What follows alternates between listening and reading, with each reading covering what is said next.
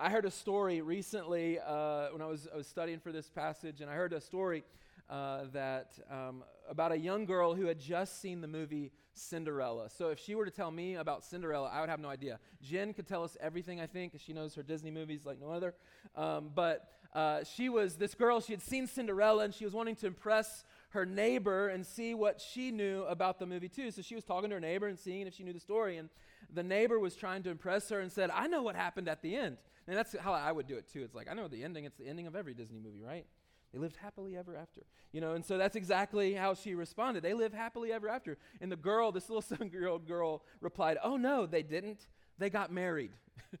and, and that is, sums up, I think, what a lot of our got a good good laugh out there for a few of you but you know i think that really sums up a lot of what our world views about marriage is that marriage isn't joyful it might be a way to uh, to you know like oh we two love each other all this kind of stuff but then like a few years in it's kind of like eh, i'm kind of done with this move on to the next thing. Or maybe, well, we'll just hang it out because we have kids together, and so we'll stick together or something like that. No, marriage is God's gift. Uh, a few years ago, my wife and I was telling her that I was going to tell that story this morning. There was a couple others I run by her, and she's like, mm, maybe not those. So, okay, so stuck with this one. But, um, but she was telling me and reminded me, and I, I, I did remember this. This tells you how long ago it was. We were playing softball together. That's a long time ago. that had been before kids. Um, like once you have kids, you're like life's over. Also, but it's also a great thing too. Um, you know, but like when they get a little bit older, then it's awesome. Then you get to play golf with them, like I got to do this week with our kids. Um, but she was reminding me though, one time we were on this team uh, two churches ago, I guess you'd say, when I was a youth pastor. We were part of this. Uh, we just, I think we had Colson, that was it. So life was, again, not to minimize, life was really easy at that point, and then it got a little harder as we added more kids. But um, we, were, we were on this softball team, and there was this couple that were dating and uh, and then there was the coach and his wife. They were there too, and and they were talking to this couple that was dating, and they were like, eh, I mean, they were they were kind of bashing marriage, and Amanda's like, well, Amanda's like pipes in a little bit and is like, no, it's great, it's wonderful. But like, here's this couple who's about 15 years older than us, kind of bashing marriage on this softball team, this church softball league team of ours. And and I'm like, I'm hoping Amanda still feels that a few, like 10 years later or so. But at the time, at least, I was, she was grateful to be married to me. I'm not 100% sure yet. No, I'm just kidding. But, but I think that's our tendency, though, right? Our tendency is to view marriage as, as maybe sometimes sacred, but also to kind of view it as, as you know, it's kind of like it can be a drudge or it's too difficult. Why would I tie myself, right? You know, like that's what, like a lot of times when you have uh, bachelor parties and those kind of things. They're giving them T-shirts and all these kind of things that kind of mock and make fun of the idea of like, man, now you're you're going to be chained to the hip. You got you got a ball and chain, all those kind of things and phrases. But the Bible's picture of marriage is much more beautiful and much more unique. But also, I recognize that when we read a passage like this in our culture today, our culture listens to this and they cringe. Our culture listens to this, but here's the reality the culture, in an opposite way, in the, in the time it was written in the Roman Empire, also would have cringed in another way. They would have taken it like, Are you serious? This is how I'm supposed to treat my wife? Or is this how I actually, like my kids, like I'm supposed to not be harsh to them? Like I can tell them whatever I want because I'm the father figure of this home and this family. Because again, what's unique to this culture is, I mean, they would for generations live in the same home and family together. Unlike our culture today, right? Like you eventually you move out and you kind of go and, and spread your own wings and you get away from your family and start a new family together. But in their culture, they have children, and those children and those children's children all live kind of together in this one house. And so, as we look at this, I want us to look at it with the lens of Scripture and saying, hey, this is God's word to us. And even if our culture goes, are you kidding me? That's not the way that we interact with women and men and children. And even as we look at next week, as it talks about masters and slaves and dealing with that next week as well. But let's read this together. It's in, in Colossians chapter 3. This is really the brief version. Paul gives a much more descriptive um, uh, parallel passage in Ephesians 5, and we're going to look at that in a second. But first, looking at our passage today. Um, and so here it is, verse 18.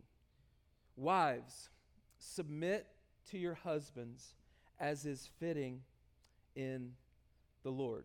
You know, when you hear just even that phrase, right? I think our culture all cringes. Maybe even you cringe a little bit. You're like, wait, I'm supposed to submit to my husband? Are you kidding me? You know, you might be thinking those kind of things because that's what our culture says. I mean, how dare he? I would say there's even some interpreters of Scripture, even Christians, I would say, I'd argue, and which is really sad, but would accuse Paul of being a, a misogynist here. How dare he, in our very independent culture, tell anyone to submit to another person? Sadly, many, even followers of Jesus, have used verses, though, like this to approve of abusive and domineering behavior. But this is not what Paul is teaching and encouraging. As I, I love F.F. Uh, F. Bruce um, and some of his commentary and diff- different, he's a great theologian, and he said this. He said, Paul does hold that there is a divine instituted hierarchy in the order of creation. And in this order, the place of the wife comes next after her husband. But here's the reality of that. So, like in creation, if you go back to the, uh, uh, the Genesis record, and even Paul is going to refer to this in Timothy uh, or in Titus as well, when we looked at Titus um, a few months ago. Um, but he talks about how the man was created first, and Paul is going to reference that as well in the Titus passage, reference the order of creation. But here's what we got to make sure we understand. And I think this is really important for our culture and for us as well today is we have to understand that Paul, what, he, what he's encouraging the wife to do, he's, con, he's encouraging her to submit, yes, but all of this is rooted in their identity. And look at verse 11 again. Look at verse 11. So go back to verse 11, 311. Here there is not Greek and Jew, circumcised, uncircumcised, barbarian, Scythian, slave free, but Christ is all and in all. In Galatians, Paul gives a similar description as he refers to women and men and all of these things. Here's, the, here's what we miss in our culture. I think we can sometimes even miss this in, in an understanding this passage is that God created male and female in the image of God. So, as a unique person, we are all created equally. Like there's not like, oh well, man is is now has a higher status than a female because he's just a, a, male or she's lower because she's a female. No, Paul's saying it's not about this um, higher. It's not about this that like your identity that you're lower. It's he's talking about roles, roles in the home. But I want you to see this because as he says this, Paul also is saying, but and actually all of Scripture does never suggest that the woman is inferior. I mean, think about this. I want you to turn really quickly. It's just we're in Colossians, so if you have a Bible, you can just turn back like a few pages to Philippians. And in Philippians 2, I want you to see as Paul is describing something, I, think this is really important for us to understand how our roles and what this looks like uh, as well. And notice in, in chapter 2, starting in chapter 2, Philippians chapter 2, starting in verse 5, this description of Jesus. And here's what he says He says, Have this mind among yourselves, which is yours in Christ Jesus. Notice who Jesus is and what he does willingly. Who, though he was in the form of God, did not count equality with God a thing to be grasped, but emptied himself by taking the form of a servant, being born in the likeness of men, and being found in human form. Notice this. I mean, Paul, as he's humbling himself by becoming, and then ultimately, as it tells us here, by becoming obedient to the point of death, even death on a cross. You see, in the Trinity, again, let me give you just a quick description of the Trinity again. Trinity is, we believe, there is one God expressed in three distinct persons. So each are God, each are co equal as God. There's God the Father, God the Son, and God the Holy Spirit. The Father is not the Son, the Son is not the Father, the Father is not the Spirit, the Spirit is not the Father. They're each unique, but they're all persons of the Trinity. And in the Trinity, there's also submission. Notice when Jesus came, what did he do? He submitted to the will of the Father. Now, he's equal. I mean, again, it tells us this even in this passage right here. Who, in the form of God, did not count equality a thing to be grasped, Rather, he humbled himself, became a servant, lowered himself, submitting to the will of the Father. You see, the, the, in a sense, this illustration of the hierarchy, even in the Trinity, Jesus is co equal to the Father, yet is submissive to him. Furthermore, back in our passage in Colossians 3, Paul intentionally uses the word submit rather than obey. He's going to mention for children to obey your parents in the Lord. We're going to look at that in a second. Even when he's talking about masters and slaves, what does he tell the servant to do? Uh, looking at chapter 3, we'll look at this a little more detail next week, but what does he say? He says, verse 22 Bondservants, obey in everything those who are your earthly masters. He doesn't use that word, he intentionally uses the word submit. So the, I love this word, and you can write this down if you're taking notes. He says this the word submit, I, I think it was a good definition by Daniel Akin. He's the pre- president of a Southeastern seminary in, uh, in Wake Forest. Um, he said this he said, he said it's a voluntary offering of oneself to another in willing support. Let me, let me say that again because I think it's a really good definition of submission. He says, for one, it's voluntary. It's voluntary, and I think that's an important word to see. It's voluntary, it's not forceful. And also, too, another just note here Paul is talking to directly to the woman. This isn't the man's job to tell the woman to submit. Like you're to submit to me. Again, this is not what Paul is after either. He's after a heart that's willing. You notice what he says. And I think I think this definition is really good. He says voluntary offering of oneself to another in willing support. But again, notice what Paul encourages the wife to do. He says, Submit as, look at it, look at it, verse, verse 18. Wives, submit to your husbands as is fitting in the Lord. Wives, submit to your husbands as is fitting in the Lord. You see, he's rooting these statements, and we're going to see actually the Lord is mentioned like five or six or seven times, I think, in this just in just these few verses from 18 all the way down to verse 25. He's rooting it in the gospel. It's rooted in who Christ is and what he's done. And he's saying, submit and imitate your Savior. Uh, G.B. Caird states this well, I think, as well. He says, If a wife is asked to submit, it is to the husband's love, not to his tyranny. Again, I think so many people have used verses like this and others and taken them out of context to allow abuse to happen and say, well, God tells me to submit, so I've got to submit to an abusive husband. No, that's not the case. Do I have to submit to someone who is domineering and, and, and, and, and so demeaning and abusive, maybe physically or verbal abuse? No, that's not what Paul is saying. It comes from, ultimately, it comes from a heart of love. But here's what we're going to learn, and we're going to see this with both cases, is that we're called to do this not let me let me wait for my husband to be really really nice and kind. Then i'm going to show honor and submission to that. Make sure he's in his place. Or same thing for the husband. When we're going to see in a second call to love your wives as christ loved the church is the parallel passage in ephesians 5 then okay well once my wife is doing what i expect of her then i'll show her love. And you notice that both of these are independent of each other. And that it is a response though and that independence though comes from christ his love for me, his example of humility. It's rooted and grounded in Christ. And so here's the question, though How are husbands to respond? Look what he says in verse 19 Husbands, love your wives and do not be harsh with them. Isn't that interesting? Right after saying being submissive to the wife, he calls the husband to love and also not be harsh with them.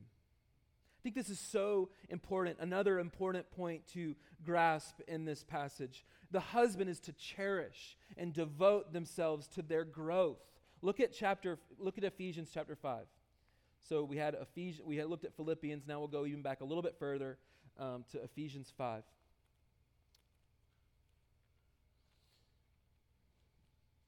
Starting in verse 25. Paul says this Husbands, love your wives. Notice the example as Christ loved the church and gave himself up for. Verse 26 that he might sanctify her, having cleansed her by the washing of water with the word, so that he might present the church to himself in splendor without spot or wrinkle or any such thing, that she might be holy and without blemish. In the same way, husbands should love their wives as their own bodies. Who, he who loves his wife loves himself. For no one ever hated his own flesh, but nourishes and cherishes it, just as Christ does the church. I mean, his calling to the husband is strong language of love. It's a sacrificial love. This isn't a this isn't a like a romantic, oh man, I just I love you. Like I'm gonna, I'm, I'm, i think my wife's beautiful, and so I'm just attracted to her. And so it's this kind of a surface love, an attractional love, or even a familial love. No, what he's saying is this is this is a sacrificial. The Greek word, you know, we hear pastors like to throw this out all the time. This agape love. It's this depth of a love. It's a love that is sacrificial. It's a giving of yourself, of saying, This is not my body, this is not my life, this is this I live for another. And Paul is saying, Husbands, we're to love your wives as Christ loved the church. Here's the question Do you have a nagging wife? Love her as Christ loved the church. Ladies, do you have a, a, a lazy husband? Continue, he's saying, to place yourself under him. Show him respect and love. Just because it's hard doesn't make it impossible. And here's the great part when a husband is loving and compassionate, not seeking his own needs, but needs of another, it is a lot easier to submit to a person like that, is it not? It's a lot easier, whether you're in the workplace and dealing with someone, it's a lot easier to listen to a boss and be like, I'm willing to do that because you feel they care for you. They actually care about you. It is so much easier to live in light of that, right? And this is what Paul's saying. Paul's rooting it in our love, in our submission, but he's rooting it in your relationship to Christ and who he is. He says, Husbands, love, cherish, lead. I think that's important to see the leading aspect. You know, husbands, are you doing anything to lead out spiritually? Do you care for the emotional, spiritual, and physical needs of your wife? If you're single, are you thinking about marriage one day? What, what is that going to look like? Are you asking God to help you be the man that you should be or the woman you should be to be this kind of person? Paul is saying, do these things. Love your wives as Christ loved the church. But I love in the, in the Ephesians passage how he says this and is keeping this description of, of Christ and his church and him being the example of how we as husbands should love our wives. He says that he might sanctify her, having cleansed her by washing of water. I mean, we should be encouraging spiritual growth we should be encouraged as husbands. We should take the responsibility to lead in this area, to love and cherish. And then Paul continues in, in our verse back in Colossians 3.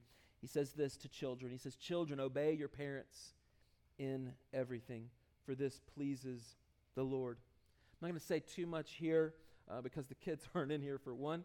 Um, but I, I, I, also, too, though, um, part of my desire as we continue to grow, and especially as we get older kids is to encourage um, th- also older kids being in uh, the worship service and being a part of sitting together as a family, worshiping God together as a family. And so, con- as we continue to grow or, and all those kind of things, I would love to see, and we're going to transition. Austin mentioned this next week to having our, our, our five and up, our five year olds and up, starting in the worship service, and then those five to about fifth grade dismissing for, um, for children's ministry and for like a children's church and a message with their, uh, with their leader. But here the call is for children to obey. But how, man, our culture, right? I mean, think about our culture, especially with transgenderism and uh, gender dysphoria and all those kind of things where parents are like, I mean, my, my kid thinks that she's now a he or he's now a she or my kid. And so we, we just, as parents, it's like, well, it's not my, it's not my job. Like they're an independent person. Paul says, no, this is children are to obey their parents. So, parents, you should be leading in your home. And I want to encourage you, men especially, because here's what oftentimes we do as men. I can find myself so easily doing this, is kind of defer that to the mom. And kind of like, all right, like let's let mom handle the discipline. Let's let mom handle the teaching and all those things. No, listen, your kids, if you're dad in this room or you're hoping to be a dad someday, like it is our God given responsibility to teach our kids. Yes, we do that together. And yes, a mom is, is taking care of the kids in a unique way. Listen, you want to learn how to honor and cherish your wife? You take care of the kids for a little bit. Like you have them for a weekend, like I, I, I have done a couple times, and you're like, man, I don't, I don't know how many times a man and I have talked about like, man, I think we can just switch jobs. I think my, I think your job's a lot harder than my job is. She's like, you get to go to work, and I'm like, yep, yep, exactly. I can go to work, and you stay here with all those crazy kids, you know, and take care of them all day. Like it's a, it is a challenge, but like you want to be reminded of what the challenge is. Is the challenge is to teach our children, man. But how many homes are the kids leading the parents? How many homes is it, is it easy to just pacify behavior because it's like it's just easier man I, I, got to see this as a high school as a high school pastor at a previous church and over and over again parents it was almost like they gave up they gave up during the high school years it's like i don't know what to do i'm tired of the conflicts tired of fights tired of the arguments tired of the complaining and groaning and arguments and so what do they do they eventually just say fine just go they give them a phone. They let them do whatever they want with their phone. They let them go and be with their friends and do all the things they want to do because it's just easier than the constant fighting and complaining and, and, and the difficulty of leading a child. Listen, this is what Paul's calling us to. And look what he calls us to next. So, as he's saying this about the children, he notices he goes right back to the parents. He says this Fathers, do not provoke your children, lest they become discouraged.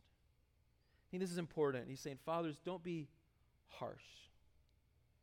And have you ever found yourself getting upset at your kids when you discipline, quote, discipline them in anger? Man, I, that's, that's one of the big battles of my heart and disciplining my boys, especially, um, is in what we can do is right you're it's like for instance here's an example right? You're you're in walmart or something you're walking you have the kids and, they, and all of a sudden your kids start fighting and arguing over something or they're wanting something they start complaining they're whining like they want something and it becomes really difficult in the moment. And in that moment rather than trying to like use it as a teachable moment it's upsetting you because you're like people are looking people are starting to pay attention to us now and so easily we can discipline our kids or punish our kids out of anger not out of a love to correct behavior we do it because we're like this is embarrassing. You're embarrassing me, son. You're like, you're making us look bad. And so we can easily respond in anger. Paul's saying, don't be harsh. Here's the call, and I want to give just a couple points on this and really just give some simple application. Um, it's an area I think, I think that I'm extremely passionate about as, as a dad and as a, a pastor and, and helping parents see themselves. And I want you, I want you to see, uh, you can write this phrase down if you want, but I want you to understand this that parents are the primary disciple makers of their kids. You need to see yourself as a disciple maker of your home. I think this is interesting. Paul, you know, you know when Jesus says at the end of the Sermon on the Mount in, in, um, in Matthew chapter 7, in the end of the Sermon on the Mount, remember there's that childhood story that everyone's heard, probably. Most, most of us have heard this. That he says, whoever does these words of mine is like a, do you remember like a person who built their what? Their house upon the sand and then their house upon the rock. Notice that he didn't say like temple or your building or he, he said a home. He described a home and it being built on obeying the word of God. Here, God's given us a clear description of how we should respond. And He's telling us the home matters. Leading your family matters. And what He's saying is this is your responsibility as a parent is to your children to be the primary disciple maker of your kids. But what do we do? We can let a school do that, or we can let a grandparent do that, or we can let a babysitter do that, or we can let the church do that. We can say, well, my kids are getting, getting the Bible through church. They're in kids ministry or, you know, they're a teenager and they go to youth group and they meet uh, and learn there. No, it is your responsibility as a parent to lead your children. Can I encourage you? Take the time to spend time as you as i mean a lot of you are, are, newly to parenting or have young kids and they're like you know like trying to get them to sit down and listen to you talk about the bible is super hard. I, I mean i do get it. But as they grow and as they get older continue to teach them scripture. But don't here's here's one i just side note. Don't just teach them bible stories just to tell them another bible story. Here's david. He's got his stones and he kills goliath. And you're like did i just tell my kids that he killed goliath and some of you are like, you know how the rest of that story goes? You know, every childhood story does not, you know that leaves out? David cutting Goliath's head off. You're like, you don't tell that part. You just stop there. Like, oh, he killed him and it's over. You know, the Israelites win kind of thing. But I mean, the, the Bible, but what is that story even doing? Is it like, hey, like, son, you can go kill, you know, Goliaths in your life if you just put some effort into it? No, it's like, who are we? We're the, like, in that story, who are we? We're not David. We're the, we're, we're the, we're the, the, the Israelite army scared to death of Goliath, and we need a redeemer. We need a rescuer like David, who is Christ. Like, we get to see the pictures of Christ in the Old Testament stories. So, show your kids the gospel, teach them the gospel. So here's what I would encourage you pray together, not just at meals, pray together as a family at night. Maybe sing a song together. You know, maybe it's a worship song. You're like, I am a terrible singer. No way. Okay, we'll play. YouTube has thousands of children's songs that you can sing. I mean, hundred. I mean, at least hundreds. like, I mean, who knows how many? You can just let it play and you sing along. Have just have intentional time leading your kids in their walk with Christ. You are the primary disciple maker of your kids. Another aspect, and I think a simple thing that we can take away from this passage as a parent is this parents should discipline their children. Not only are you the primary disciple maker of your kids, you, are, you should be disciplining your, your children. You know, I was saying this earlier. Like, it is your responsibility as a parent to discipline your kids. Now, you have to be careful here, as, as what he's warning here. He says, Fathers, don't provoke your children lest they become discouraged. Don't be harsh with them. Be kind, be gracious, be guiding, be leading, and discipline. The Bible tells us that God disciplines those he loves. I think I've said this several times, but my mom, my mom over the years said, Man, be thankful you keep getting caught. I mean, I got caught all the time. I would like tell on myself. I like, what have I just done? I'd tell myself, like, oh, oops, just let slip. And my mom would remind me of this verse over and over again God disciplines those he loves. That listen, if you're getting caught in your sin or it's been exposed, be thankful God is pursuing you and He's disciplining you. It hurts, it's painful. Um, faithful are the wounds of a friend. Like, but what happens when someone's so nice to you and they just say, Oh, you're so great, you're wonderful? I mean, they're not doing you any good. A friend is going to speak, and that hurts sometimes. It's painful, but it's, it's helping to discipline. And as a parent, you've got to take that responsibility. But too, too often, parents want to be a friend to their kids and not just a parent. Parents should discipline their kids. And finally, this, and this is what he's saying here in this, even this passage parents should encourage their children. Be an encourager, be their biggest fan, be their supporter, be there to encourage them when they fail. One of the best things I've heard, I think it was uh, Augustine who said this first. I'm sure there's been many others over the years who've said this because I've heard it um, many times. But one of the best things that you can do as a parent is repent when you fail. Ask forgiveness often. Then it was a time just this past week where I, I had uh, said something I shouldn't have said and, and got upset with one of the kids. And what do I have to do? I go, I go to them and ask for their forgiveness. Or sometimes when it's been a long day and it's like, you know, everyone's going crazy and you're like yelling for kids to stop and you're getting upset with them. Again, not disciplining out of love, but disciplining out of anger. Go to them. Ask for their forgiveness. Be an encourager. Be there for them. Man, I, I'm so thankful for my father. He was there for everything in my life, he was always there. Um, every event, everything that I was a part of, he made it a priority uh, to be at. And I know I'm sure he had to adjust his schedule and miss a certain thing to be there. And I'm not saying you have to be literally at everything, but be there to be an encouragement to them.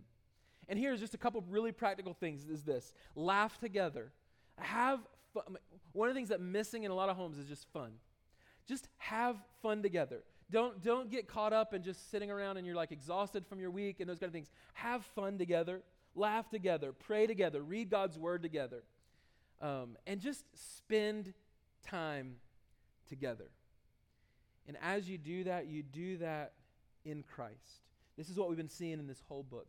That we, everything, if you look back at what we looked at last week, verse 17, I want to end with this. He says this, and, and whatever you do in word or deed, do everything in the name of the Lord Jesus, giving thanks to God the Father through him even in your parenting, even in your love of your spouse, as a wife, as you lovingly and willingly submit to his leadership in the home, as a husband loves their wife as Christ loved the church, as parents and, and kids are obedient to their children, and as fathers and mothers, as they discipline and train and lead and parent their kids, we do all of this in Christ. You see, how are you going to be a better husband? First, be a better follower of Jesus. How are you going to be a better wife? Be a better follower of Jesus. How are you going to be a better kid? Be a better follower of Jesus. Follow Jesus, and that will lead and it will change you and it'll help you to be the person that you should be. Here's what, here's what I want to do. I'm going to I'm gonna close here and we're going to sing uh, one song together. But um, we, we, I, I want to just encourage this. Uh, something that was really cool, I think that um, in um, Amanda's family, and this would be Austin as well, is um, they had this thing called pajama nights. And uh, and so every so often, I think in their homes, they would scare them with the uh, fire alarm. Um, we haven't done that one. I'd want to like teach them. Okay, the fire alarm is only like run for danger. Um, but but uh, but we ju- you know we just want to have fun together and and and surprise them sometimes. Like they love ice cream, they love donuts, those kind of things. Or sometimes maybe go to Walmart and be like, here, you got five dollars to buy something uh, from the from the aisle or something like that. And we would just it was something neat that we just started implementing in our family as well. And I think that's pretty cool to see from generation to generation of that. But just a way to just spend time, intentional time together. So if I can give you any any takeaways, one with this: if you've never started this doing this, for one, personally, I would say spend time in God's Word on a daily basis. And as a parent, I would say, and even if you're just if you're not even have kids yet, as a couple, spend time in God's Word together. But as a family, have family devotions. So here's what I would encourage you at least once a week, at least once a week, have something called like a, like a family night.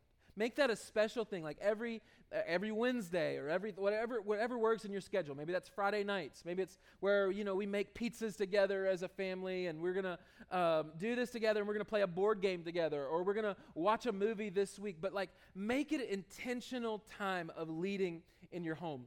And we wanted to just kind of give you an opportunity to do that this week. So on your way out th- uh, this morning, we want you to, I mean, for couples, if you're, I think we have enough for like each kind of unit um, today. But on that back table is like a like a five dollar like prime. Um, a prime video uh, code for you to use to watch a, a movie and then some popcorn and some candy just something to just like hey like try doing this this week just have a fun movie night or something maybe as a couple you're to just watch a movie together and spend some time together, but we just want you to have fun together and see yourself as the primary disciple maker of your family. So let me pray. Father, we love you. Uh, we just want to thank you and stop and just thank you so much for Christ. Thank you that you are uh, more than enough for us. Uh, God, you are the, the giver of all good things. You are um, our sustainer, our friend. You are a father, as we were looking at even earlier. You're a father to the fatherless, a defender of the weak. You're there for the widow. You're there for the orphan. You're there for us in our biggest needs. And so, Father, I pray, though, that we would uh, be men and women who pursue holiness, that we would pursue uh, Christ in our home, that you would be the center of our home. That, even as it says in our past, as is fitting in the Lord, to do these things that pleases the Lord. God, help us to do all of these things because of Christ, not to do these things because out of just a duty to do these things, but out of a, a love for us that you have shown to us, that we then would turn and be loving and kind and, and patient and gentle with one another. Help us to have fun together. Help us to enjoy this life that you have given us, to do that in relationship. I thank you for the families in our church. I pray their blessings on pray your pray your blessings on their lives and on their homes. There's some that are pregnant with another on the way. We pray your blessing and protection on the, their pregnancies and as they um, uh, as many in, in our church are so young, we pray for their salvation. Pray that they would put their faith in Christ and that we as parents would see that as our primary responsibility is to train them in the Lord. And so help us. We need your help. We need your grace. We need your goodness. uh, to us. And thank you for your kindness, that you discipline those you love. And so help us in all these things, we ask in your Son's name.